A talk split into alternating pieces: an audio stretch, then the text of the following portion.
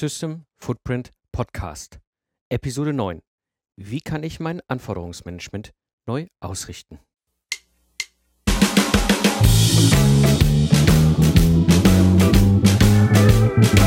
Hallo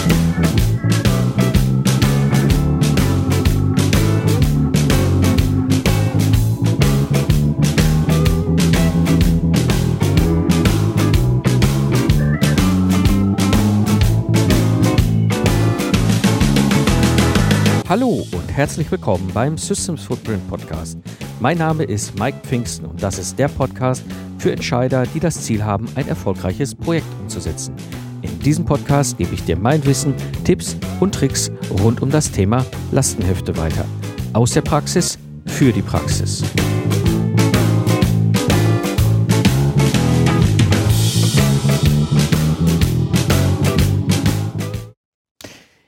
Ich habe eine Hörerfrage vom Martin Brunsch erhalten und äh, er hat die Situation, dass er in einem bestehenden langfristigen Entwicklungsprojekt das Anforderungsmanagement neu ausrichten muss. Und so wirst du in dieser Episode erfahren, was meine zehn Tipps sind, wenn es um die typischen Probleme im Bereich Requirements Engineering Requirements Management geht und auch ein paar Hinweise erhalten zu verschiedenen Requirements Management Werkzeugen. Ja, kommen wir zu der Hörerfrage und ich lese sie euch erstmal hier direkt vor, damit ihr quasi das Bild habt, worum es geht.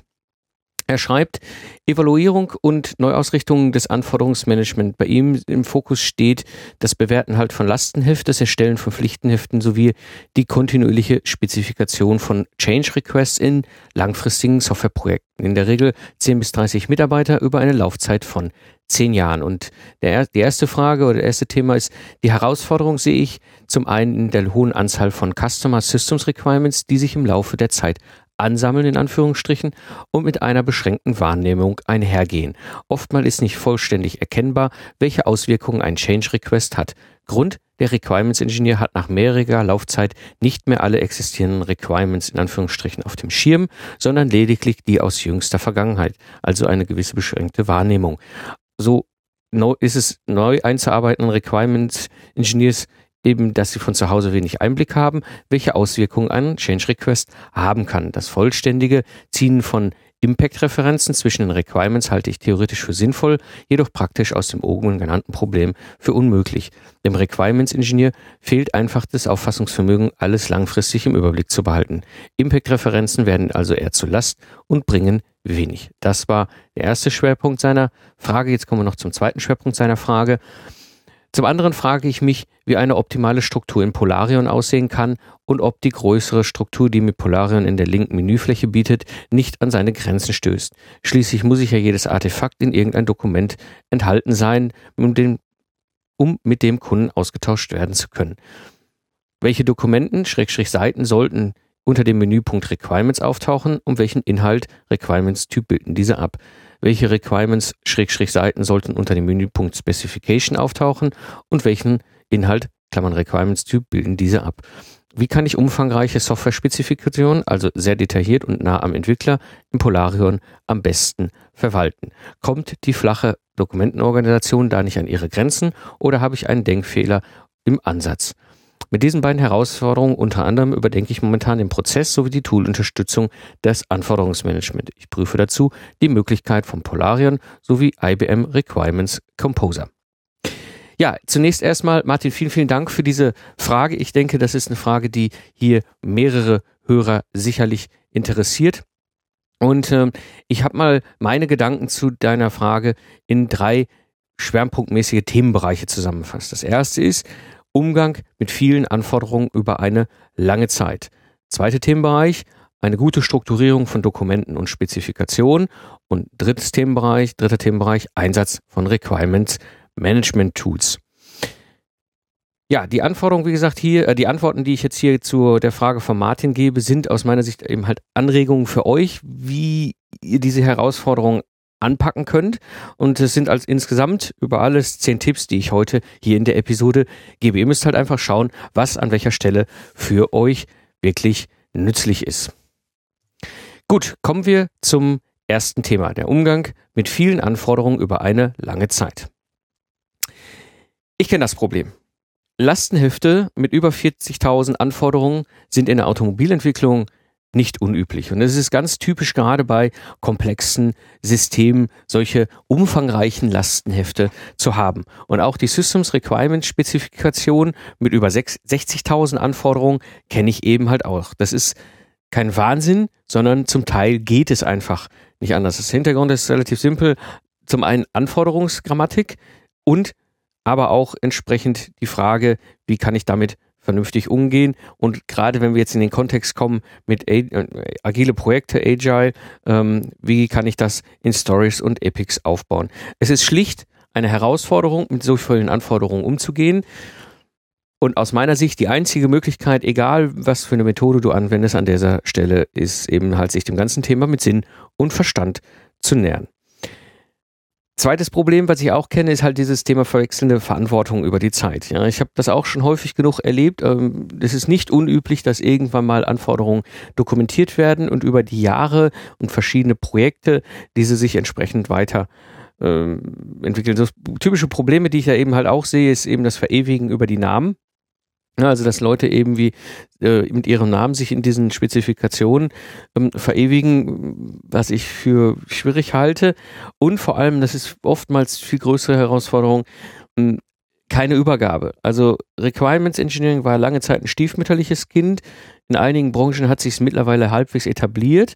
Oftmals werden aber dazu projektbasiert Leute hinzugezogen, interne oder externe. Und ähm, irgendwann ist der Job halt soweit erstmal abgeschlossen. Das heißt, die, die, der Experte, die Expertin wird nicht mehr benötigt und wird in ein wechselt in ein anderes Projekt intern oder vielleicht auch extern, je nachdem. So, das heißt, da entsteht einfach ein Zeitraum, wo nichts passiert und irgendwann kommt ein neuer Experte, eine neue Expertin zu dem Projekt hinzu und steigt in das Thema ein, was damals halt so, ich sag mal, requirements-mäßig da war und dementsprechend ähm, ja, gibt es keine oder selten wirklich eine vernünftige Übergabe. Ein echtes großes Problem, was ich auch immer wieder erlebt habe. Und nächstes Problem, was damit einhergeht, eben die Vermischung von Ebenen. Ja, wenn so über lange Zeit wirklich ähm, die Projekte laufen, beziehungsweise auch sich äh, über verschiedene Projekte die Anforderungsdokumente entsprechend weiterentwickeln, früher oder später kommt es einfach zu einer Vermischung von Ebenen. Da habe ich genug Erlebnisse auch gehabt in meiner Zeit auch als Troubleshooter, wo einfach irgendwann ja aus pragmatischen Zeitgründen sich Dinge einfach durch verschiedene Ebenen hindurchschleifen. Ja, wo plötzlich hm, ich sag mal, Problemsicht und Lösungssicht äh, miteinander vermischt wird oder eben Lastenheftthemen durchkopiert werden, ohne sie irgendwie zu bewerten. Also das ist, das ist wirklich eine, eine echte Herausforderung, die sich auch über die Zeit immer wieder als Problem dort äh, widerspiegelt. Und ein weiteres Problem, was sich natürlich auch äh, mit vielen Anforderungen über lange Zeit ergibt, ist Verlust der Übersicht, gerade bei den Änderungen. Auch das war ein echtes Problem in einem Troubleshooting-Projekt, was ich mal begleitet habe, dass einfach über die vielen Änderungen, die kamen zu den verschiedenen äh, Meilensteinständen, irgendwann die komplette Übersicht verloren gegangen ist. Keiner wusste mehr, welche Anforderungen sind wirklich wann noch gültig, wann nicht mehr gültig, bis wann gültig gewesen. Ist das, was sich im jetzigen Musterstand umgesetzt hat, denn überhaupt noch relevant? Oder ist das eine Anforderung, die irgendwie historisch ist? All die ganzen Sachen. Hm, da ging es dann halt wirklich darum, mal wieder eine Übersicht zu gelangen. Eine ziemliche Herausforderung. Aber ja, auch das ist etwas, was es gibt. Und Kommen wir zum möglichen Lösung und äh, meinen Tipps. Tipp Nummer eins. Ich nutze immer eine Metaebene. Diejenigen unter euch, die mich schon länger kennen und auch meinen Podcast, meinen Blog und, und meine Vorträge verfolgen, kennen das. Ich nutze hier den System Footprint. Das ist eine Methode, die ich selber ja entwickelt habe in meiner aktiven Zeit als Troubleshooter, weil ich halt sehr schnell verstehen musste, was ist das System und was sind die Anforderungen an das System. Und diese Visualisierung ist für mich eine Metaebene, die wirklich einen Mehrwert bietet, weil ich eben jederzeit unabhängig von 5000, 10.000, 20, 40, 60.000 Anforderungsstatements immer auf der Metaebene sehe, das ist das System und das ist das große Bild von dem System und die wesentlichen Anforderungen, die dort sich entsprechend abbilden. Und hm, das Zweite, was ich eben halt auch hier mache, wenn ich über Metaebene rede, ich nutze Attribute zum Clustern. Das heißt, ich habe die Möglichkeit ja, wenn ich ein Requirements Management Werkzeug einsetze, entsprechend Attribute zu definieren. Da gibt es ja die Standardattribute, die wir als Systemingenieure typischerweise nutzen, aber eben halt auch, ich kann mir selber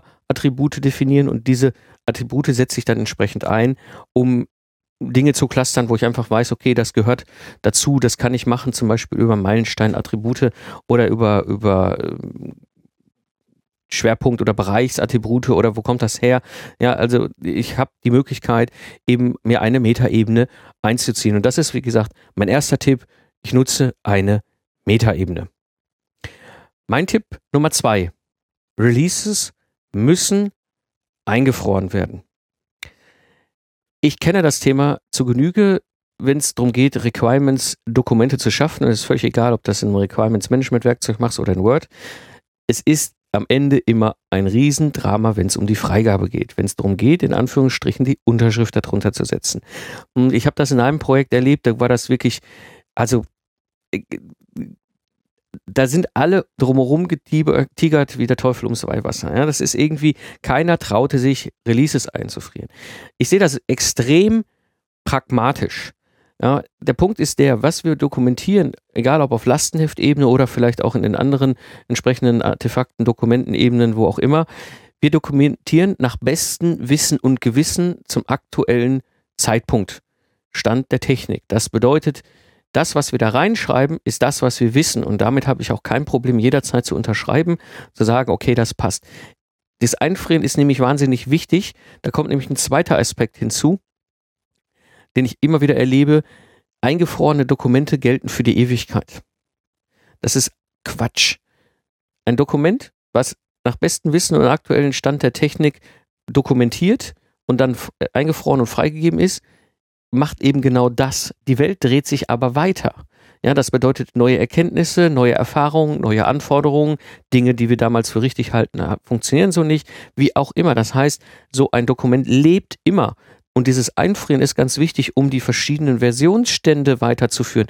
Ich, ich finde es immer so lustig, wenn ich dann mit äh, Softwareentwicklern spreche, die natürlich ein Konfigurationsmanagement-Tool haben, wo sie immer einchecken und auschecken, wenn sie neuen Code dazu machen. Das ist nichts anderes, wenn ich hier über das Einfrieren rede. Ein Lastenheft wird eingefroren, nach dem aktuellen Stand Wissen und Gewissen, aber Natürlich bedeutet das nicht, dass ich dieses nicht ändern darf. Ich kann das natürlich weiterentwickeln. Es ist ein lebendes Dokument. Ein Lastenheft ist in der Regel bis, ja, ich sag mal, letzte Drittel Projektlaufzeit noch oftmals recht dynamisch. Das ist völlig normal. Und so gilt es auch genauso für andere entsprechende äh, Dokumente. Wichtig bei diesem Einfrieren ist nämlich nicht nur, dass ich das einfach mal dokumentiert habe, sagt so, wir sind uns einig, das ist nach aktuellem Stand das, was wir wissen, sondern ich kann auch die Veränderungen über die Zeit über die neuen Versionen vergleichen. Ja, wenn irgendeiner fragt, wann ist denn das da reingekommen, dann kann ich einen Vergleich fahren und sagen, das ist in Version 2.1 des Lastenheftes reingekommen. Ja, damit kann ich quasi sehen, ab wann Anforderungen sich verändert haben. Das ist eine wahnsinnig wertvoll und hilfreiche Geschichte. Also, Tipp Nummer zwei, Releases müssen eingefroren werden. Tipp Nummer drei, Einsatz von Skripten.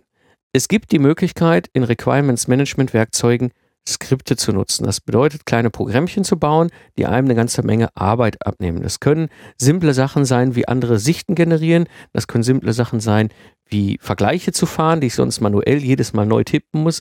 Das Schöne an den Skripten ist eben, wenn ich so wiederkehrende Dinge habe, kann ich darüber eben halt Sachen, Tätigkeiten, Vorgehensweisen, Prozessschritte, die ich manuell sonst in dem Tool mache, nämlich automatisieren und brauche nur noch auf den kleinen Button zu drücken und das Skript starten und weiß genau, es funktioniert immer sicher und immer gleich. Hat nämlich den großen Vorteil, dass ich dann auch keinen manuellen Fehler einbauen kann. Wie oft ist das in Projektstress mir auch schon passiert, dass ich Sachen gemacht habe manuell, die ich schwarz schon x-mal gemacht habe, aber dann habe ich den fünften Schritt innerhalb dieser Kette vergessen und wunderte mich plötzlich, was für ein seltsames Ergebnis ich daraus kriege. Also nutzt die Möglichkeit, kleine Skripte euch zu programmieren. Das geht eigentlich in der Regel in reinen, vernünftigen Requirements Management Werkzeugen. Oftmals ist es eine einfache Programmiersprache. Ja, mm, ich bin jetzt zwar kein Skripter, auch wenn ich früher viel programmiert habe im Embedded Software Bereich, ähm, aber so schwierig ist das nicht. Ich habe das mittlerweile auch schon selber gemacht und auch andere Projektleiter, die jetzt nicht aus dem Requirements Engineering kamen, haben auch schon Skripte gebastelt. Also, es ist wirklich oftmals relativ simpel. Mein Wunsch hier an Requirements Engineering, Requirements Management Tool Fraktion wäre, es wirklich vielleicht noch simpler zu machen, so la Lego Mindstorms. Ja, weil in der Regel will ich mit einfachen Zusammenhängen da was machen. Aber hier an dieser Stelle Tipp Nummer drei, Einsatz von Skripten. Kommen wir zum Tipp Nummer vier. Ohne Traceability geht es leider nicht. Ich weiß, das ist immer wieder ein heißes Thema. Traceability, für die Hörer, die das vielleicht noch nicht gehört haben, ist die Verknüpfung von Anforderungen über verschiedene Ebenen hinweg. Also ich schreibe zum Beispiel oben ins Lastenheft, ähm, der Würfel muss blau sein. Ja, und dann kann ich in der SRS dagegen setzen, der Würfel muss blau sein, der Würfel muss blaural hm, hm, hm, haben. Und dann kann ich in dem äh, S, äh, ähm, AS, also in der Architekturspezifikation, dann noch weiter was ergänzen und weiter auf den unteren Ebenen noch weiter ergänzen. So, das heißt, im Grunde detailliere ich nach unten über die verschiedenen Dokumentenebenen hinweg immer weiter durch. Und wenn ich die Traceability einsetze, ziehe ich im Grunde einfach nur einen Strich zwischen den verschiedenen Anforderungen. Das ist unglaublich wichtig, denn es macht Sinn, ich kann darüber Nachvollziehbarkeit oder Nachverfolgbarkeit machen. Das ist genau das, was der Martin eben sagte. Ja, wenn irgendwann mal ein neuer Kollege dazukommt in dem Projekt, ja, und dann plötzlich gibt sich oben eine Änderung im Lastenheft, kann er über die Traceability nachvollziehen, wo unten in den Anforderungen für die Software oder für die Mechanik oder die Elektronik konkret alles eine Auswirkung besteht und kann dann über relativ einfache Filter das dann entsprechend aufbereiten und sagen, okay, wenn wir diese Anforderungen ändern, wirkt sich das hinten raus entsprechend aus und äh, damit ist eine Diskussion wesentlich einfacher möglich. Wichtig an dieser Stelle, die Richtung beachten. Da sehe ich nämlich häufig, ähm, ich leite ab, das heißt, ich habe ein Trace, so nennen wir das, von der unteren Anforderung nach zu der oberen Anforderung. Ja, sieht immer seltsam aus, wenn man davor sitzt, aber das ist halt von der Logik her wichtig. Wenn das ist ein ganz wichtiger Punkt. Oftmals äh, kommt das auch immer wieder zur Sprache, gerade bei Projekten, die das erste Mal sich mit Requirements Engineering beschäftigen. Wenn ein Trace nicht so ohne weiteres möglich ist, aus welchem Grund auch immer, vielleicht kein Tool, was das hergibt. Und wie gesagt, Traceability ist eigentlich nur mit Tools wirklich machbar. Ja, und dann Trace, dann, dann macht ein Trace auf die Kapitelüberschrift. Ja, das macht zum Beispiel dann wenn du, wenn, also in Konstruktionen haben wir das häufiger, wenn wir jetzt ein RM-Tool arbeiten und irgendwann ab irgendeiner Detaillierungsebene gehen wir dann zum Beispiel rüber in CATIA, also bei einem äh, Konstrukteur ihr Werkzeug, da haben wir keine Traceability mehr, aber ich kann dann auf die Kapitelebenen verlinken. Also solche Möglichkeiten gibt es eben auch. Oder was auch eine theoretische Möglichkeit ist, ich kann jetzt mein Traceability ja im Grunde auch über Attribute äh, lösen. Technisch gesehen im Hintergrund in der Datenbank ist es auch nichts anderes. Also eben halt darüber machen. Aber ganz wichtig an dieser Stelle, Tipp Nummer vier, ohne Traceability geht es leider nicht. Tipp Nummer fünf, aufräumen. Ich kenne das aus dem Kinderzimmer meiner Kinder. So ein Kinderzimmer kann seine Empathie sehr schnell verändern. Das bedeutet, ich kann äh, entsprechend ein aufgeräumtes Kinderzimmer, was gerade betreten wird von den Kindern, in der Regel nach einer halben Stunde beobachten, wie absolutes Chaos entsteht, was, oder Chaos, sie haben spielen, also es ist halt im positiven Chaos, ja, aber dementsprechend entsteht in Anführungsstrichen viel Waste, also Dinge, die vielleicht irgendwie nicht mehr gebraucht werden. Und das ist bei uns im Requirements Engineering, Requirements Management auch so. Wie oft habe ich erlebt, dass irgendwelche alten Leichen in Anführungsstrichen mitgeschliffen worden sind in diesen Dokumenten. Ja, wirklich Dinge, die, wo sich keiner traut, es mal rauszuschmeißen. Ja, ich weiß, und das ist die ganz hohe Kunst im Requirements Engineering, Requirements Management, weglassen. Die hohe Kunst des Weglassen. Also an dieser Stelle mein Tipp Nummer 5, aufräumen. Regelmäßig aufräumen, wie im Kinderzimmer meiner Kinder, damit auch immer dafür äh, Sorge getragen wird, dass es nicht zum Totalchaos kommt. Tipp Nummer 6. Vernünftige Werkzeuge, die die Dinge, die ich hier gerade erzählt habe, unterstützen. Ich weiß, einige sind, Projekte sind unterwegs, immer wieder mit dem Thema Excel oder Word. Und an dieser Stelle schon mal einen ganz klaren Appell an alle. Word ist, wenn überhaupt, die einzige Möglichkeit, Requirements Engineering zu machen. Requirements Management nicht, aber Requirements Engineering zumindest mal. Bitte, bitte, bitte, bitte, kein Excel. Niemals. Ich habe so viel Drama und Chaos erlebt in meinem Leben, mit, wenn Projekte versucht haben, Requirements Engineering, Requirements Management mit Excel zu machen. Das hört sich am Anfang so schön einfach an und irgendwann kommt irgendjemand auf die ganz schlaue Idee mit Visual Basic Funktionalitäten da rein zu programmieren, die Dinge unterstützen und anschließend ist dann nach ein, anderthalb Jahren so viel Zeit und Aufwand in die Programmierung von Visual Basic im Excel geflossen, dass es wesentlich günstiger gewesen wäre, sich zehn Lizenzen für ein RM-Tool zu kaufen. Also an dieser Stelle, wenn ihr kein Tool habt, dann bitte Word. Ihr werdet das Problem haben, dass ihr die Traceability nicht nachvollziehen könnt. Das ist dann so, aber bitte, bitte fangt nicht an mit Excel was wichtig ist, wenn ihr euch darum äh, beschäftigt, vernünftige Werkzeuge für euer Requirements Management, euer Anforderungsmanagement ähm, zu nutzen, schaut, ob ein vernünftiger Austausch möglich ist. Mindestens über XML, wenn nicht sogar über den REC-IF-Standard. Ja? Weil früher oder später werdet ihr die Situation haben, dass ihr vielleicht auf ein anderes Tool wechselt oder ihr habt einen Lieferanten oder einen Kunden, der selber auch ein Tool an, einsetzt, aber natürlich nicht das, was ihr habt. Ja, und ich weiß, an dieser Stelle ist Austausch normal. Das heißt, ich habe die Möglichkeit, mir vom Kunden halt das Lastenheft zu holen oder meine Spezifikation einem Lieferanten, einem Ingenieurbüro, was dann für mich dann die Detailentwicklung macht, whatever, auch entsprechend weiterzugeben.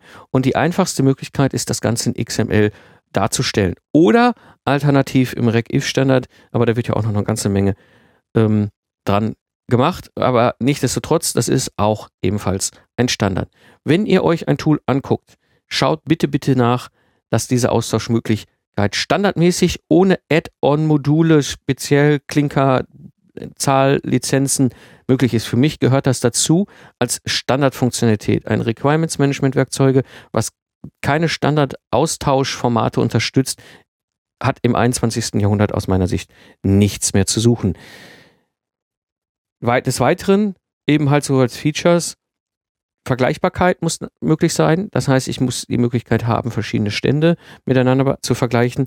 Ich muss die Möglichkeit haben, meine Sachen zu archivieren. Und ja, ich weiß, das ist manchmal ein nicht ganz simples Thema, wenn es irgendwie Möglichkeiten gibt, ein Variantenmanagement mit zu bedienen. Ansonsten sehe ich es auch noch als Riesenvorteil, wenn maschinenlesbare Anforderungen rauskommen. Wir haben die Möglichkeit, durch gewisse Requirements Grammatik, die wir einsetzen, eine Teilmaschinenlesbarkeit auch im, im, in der verbalen Darstellung zu machen. Wenn ich aber die Möglichkeit habe, es so aufzudröseln, dass ich eine maschinenlesbare Anforderung habe und das dann auch in XML darstellen kann, besteht halt sehr viel weitere Nutzmöglichkeiten, gerade im Bereich SysML, SysML oder eben halt auch im Bereich Autocode-Generierung und modellbasierte Entwicklung. Also an dieser Stelle Tipp Nummer 6, vernünftige Werkzeuge, die wichtige Dinge hier unterstützen. Ja, das soweit war der erste Themenbereich Umgang mit vielen Anforderungen über die Zeit. Kommen wir zum zweiten Thema. Eine gute Strukturierung von Dokumenten bzw. Spezifikationen. Zunächst erstmal so ein paar Gedanken zur Strukturierung von Dokumenten. Also, die wichtigen Begrifflichkeiten von Dokumenten. Wir reden als Systemingenieure über, von Dokumenten über verschiedene Ebenen und dementsprechend gibt es ein Lastenheft oder eine Customer Requirement Specification. Das ist die oberste Ebene. Dazu kommen oft noch Normen, interne Normen, Branchennormen, äh, regionale Normen, all diese Sachen. Das ist auf der obersten Ebene entsprechend ähm, das Lastenheft. Und dann gibt es das sogenannte Pflichtenheft, von dem ja oftmals die Rede ist. Aus meiner Sicht ist das etwas unscharf. Ich mag den Begriff Pflichtenheft nicht so sehr, sondern im Grunde haben wir auf der Ebene, da sind wir auf der Systemebene, auf der Ebene, wo das Projekt entwickelt wird, nämlich ähm, in der Regel zwei verschiedene Dokumenten. Das eine ist die sogenannte SRS, also die Systems Requirements Specification. Das ist im Grunde die Antwort auf das Lastenheft in der Problemsicht und eben entsprechend die SAS, also die Systems Architecture Specification. Und dann gibt es noch die Ebene darunter und dementsprechend haben wir auch dort wiederum die Software Requirement Specification, die Electronics Requirement Specification, die Mechanic Requirement Specification und so weiter und so weiter, die quasi auf die SRS, also die Systems Requirement Specification ableiten und wir haben natürlich dann auch die Architekturspezifikation für die verschiedenen Domänen. Ja, ich weiß, diese Begrifflichkeiten werden in verschiedenen Firmen, in verschiedenen Branchen immer wieder unterschiedlich benutzt. Das ist im Grunde so das, was die Systemingenieure typischerweise haben. Aber im Grunde ist es auch kein Problem. Einfach, das sind Begrifflichkeiten, die kannst du austauschen, solange es einfach klar ist, was damit gemeint wird.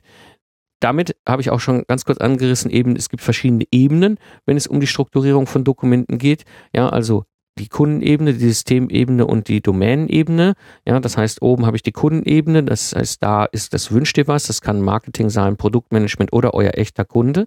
Dann habe ich darunter eben die Systemebene, das ist quasi aus Sicht des Entwicklungsprojekts das System.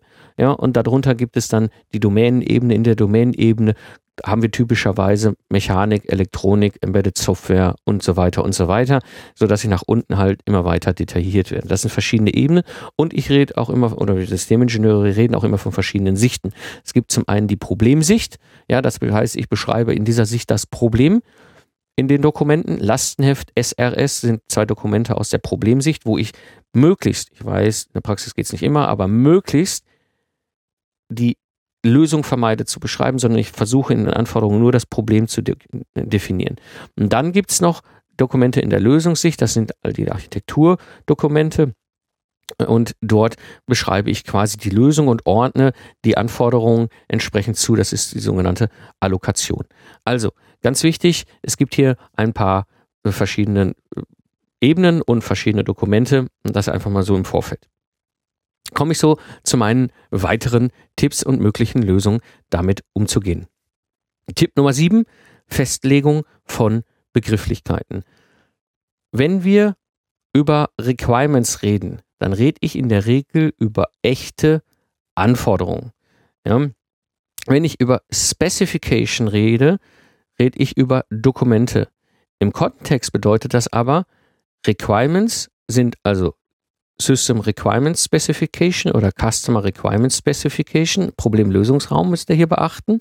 Und eine Specification wäre zum Beispiel eine Software Requirement Specification, wo ich wirklich in der, von dem, von dem Artefakt rede. Also, vielleicht habe ich es zu kompliziert ähm, äh, dargestellt. Also, Requirements sind echte Anforderungen.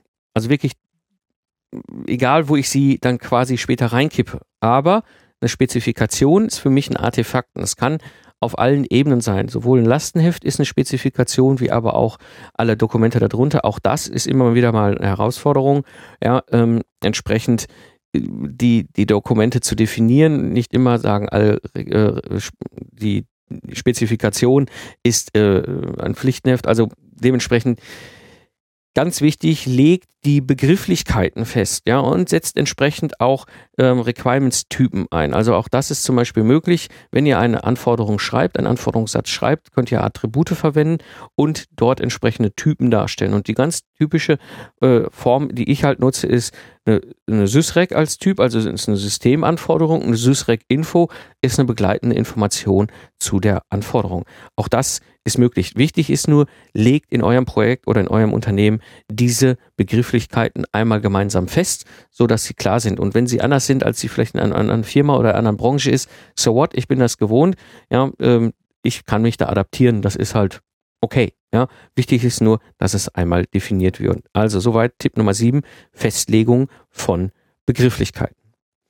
Tipp Nummer acht: die Abbildung der verschiedenen Ebenen und Sichten. Also ich habe das, wie gesagt, ja auch jetzt schon ähm, äh, beschrieben, mehrmals beschrieben, eben die verschiedenen, es gibt diese drei verschiedenen Ebenen, Kundenebene, Systemebene, Domänenebene und versucht die auch in euren Requirements Management darzustellen, weil sie ja auch äh, auch wenn es unterschiedliche Sichten auf das gleiche Thema sind, sie einen hohen Zweck und einen hohen Sinn ergeben. Ja, und so empfehle ich euch mindestens drei Sichten und da nehme ich jetzt mal ein softwarelastiges Projekt. Die oberste Sicht ist eben halt die Kundensicht, Customer Requirements. Dann gibt es die zweite Sicht, Systems Requirements Spec und Systems, also Systems Requirements Specification und Systems Architecture Specification sind die Artefakte, die Dokumente, die da drin sind, die Spezifikationen. Und auf der Software-Ebene, also der Domänenebene, gibt es ganz typischerweise eine Software Requirement Specification und eine Software Architecture Specification. Also das sind die entsprechenden Artefakte, die Dokumente, die Spezifikationen, die auf dieser dritten Ebene liegen. Also Tipp Nummer 8, die Abbildung der verschiedenen Ebenen und Sichten in eurem Werkzeug. Kommen wir zum Tipp Nummer 9. Die Detaillierung auf der richtigen Ebene halten. Das ist eine der ganz, ganz großen Herausforderungen. Ich weiß, dass gerne früh ins Detail gegangen wird. Das ist halt auch immer verlockend, ja, oder auch für einige Leute irgendwie ein Zwang. Also da muss eben schon im Lastenheft der äh, Pseudocode drinstehen, der hinter umzusetzen ist. In der Praxis, in der Umsetzung ist das aber totaler Quatsch. Je weiter oben ich bin, umso allgemeiner, genereller halte ich meine Anforderungen. Es ist die Aufgabe der nachfolgenden Ebenen, diese Anforderungen bestmöglich weiter zu detaillieren. Sie sind ja auch die Experten auf den jeweiligen Ebenen. Ich als Systemingenieur will mich niemals da reinsetzen und sagen, ich definiere im Detail die Anforderungen an die Software, an die Elektronik, an die Konstruktion. Ja, das sind die Anforderungen, die können die Experten auf diesen Ebenen viel, viel besser definieren, als ich es oben auf Systemebene kann. Aber was ich sehr wohl kann auf Systemebene, ist quasi den Spielplatz, den Sandkasten definieren, den Rahmen da drumherum geben. Und das ist dann meine Aufgabe. Also die Detaillierung wirklich auf der richtigen Ebene halten. Und je detaillierter es wird, umso weiter unten äh, im, im Domänenbereich ist die Ebene richtig. Und oh, gerade bei Lastenheft, auf der Lastenheftebene ist es ein Wünsch dir was desjenigen, der hinter dieses Projekt beauftragt, der Kunde, wer auch immer, der beschreibt sein Wünsch dir was. Und das kann er natürlich tun, aber in der Systemebene versuche ich möglichst wieder das Ganze zu abstrahieren auf eine Systemsicht und entsprechend Details möglichst rauszulassen, weil das in den unteren Ebenen viel besser gelöst werden kann als bei mir. Also Tipp Nummer 9, Detaillierung auf der richtigen Ebene halten. Und kommen wir zum Tipp Nummer 10, weitere Attribute nutzen. Das haben wir zum Beispiel in den Hilti-Projekten, die ich lange begleitet habe und immer wieder begleite, auch, dass wir eben zusätzliche Attribute Anführungsstrichen, erfinden. Erfinden ist jetzt vielleicht zu groß das Wort, aber wo wir sagen, okay, das ist nützlich. Und das machen wir in der Regel auch immer ganz pragmatisch für das Projekt spezifisch. Es ist oftmals so, dass ich, ich habe da schon verschiedenste ähm, Bereiche bei Hilti, verschiedenste Produktbereiche ähm, durch. Und dementsprechend ist es ganz typisch, dass Produktbereiche oder Projekte in diesen Produktbereichen für sich übliche Attribute nutzen, die in einem anderen Produktbereich vielleicht sogar gar keinen Sinn machen. Ja, also dementsprechend kann ich sehr empfehlen, um weitere Möglichkeiten zu nutzen, wie beispielsweise eine Zuordnung. Oder wir haben jetzt zum Beispiel in einem Projekt ähm, eine, eine eine eigene Parametertabelle eingeführt, die wir über einen Link und Attribute entsprechend verknüpfen. Sowas geht dann alles entsprechend. Und das kann ich nutzen. So kann ich eben Dinge machen, die mir wichtig sind in meinem Projekt, in meinem speziellen Kontext. So kann ich Anpassungen machen, weitere Attribute eben mit hinzuzufügen. Also an dieser Stelle, um damit mit umzugehen, eben weitere Attribute nutzen. Ja, das waren soweit meine zehn Tipps und auch der zweite Themenbereich, eine gute Strukturierung von Dokumenten bzw. Spezifikationen. Kommen wir so zum dritten Thema und zwar jetzt zum Thema Einsatz von Requirements Management Tools. Ich selbst, ich kenne drei beziehungsweise vier Tools, wenn man ehrlich sind. Also DORS ist das Tool, was so der Standard ist in der Automobilentwicklung. Was ist, also ich habe das erste Mal Kontakt gehabt mit DORS, ich glaube 2002, wenn ich mich recht entsinne. Das ist so das Tool, was so lange Zeit genutzt wurde, wird auch heute noch genutzt, was ich auch viel äh, in, in, Benutzung hatte. Ja, mm, es gibt ein weiteres, das ist Polarion, was ich selber mittlerweile auch nutze. Sehr spannend, eine wirklich moderne Art und Weise, macht viele Dinge richtig, die bei DORS immer noch nicht drin sind. Es gibt dann Enterprise Architect, das ist halt gerade, wenn es in Richtung modellbasierte Entwicklung, SysML geht, wirklich gut nutzbar. Und natürlich Word geht auch. Excel, wie gesagt, hatte ich auch eben schon erwähnt, Excel geht nicht. Ja, also diese drei beziehungsweise vier Tools kenne ich. Es gibt aber noch eine ganze, ganze Menge weiterer guter Tools. Ja, nur ich kann das nicht im Detail sagen, weil ich habe sie bis heute nicht genutzt und dementsprechend möchte ich da auch keine weiteren Referenzen geben. Was wichtig ist, wenn es um den Einsatz solcher Tools geht, guckt euch an, wie die Komplexität ist in der Benutzung. Ja, DORS ist ultra komplex. Ich habe bei DORS immer wieder das Problem, wenn ich zwei, drei Monate mal nicht mit DORS zu tun habe, dann habe ich die Herausforderung, ähm, dass ich erstmal wieder verstehen muss, wie funktioniert das, welche Knöpfchen ist wo. Ja, also guckt euch die Komplexität dieser Tools an und guckt euch vor allem auch die Historie an. Wie sind diese Tools entstanden? Wo kommen sie eigentlich ursprünglich her?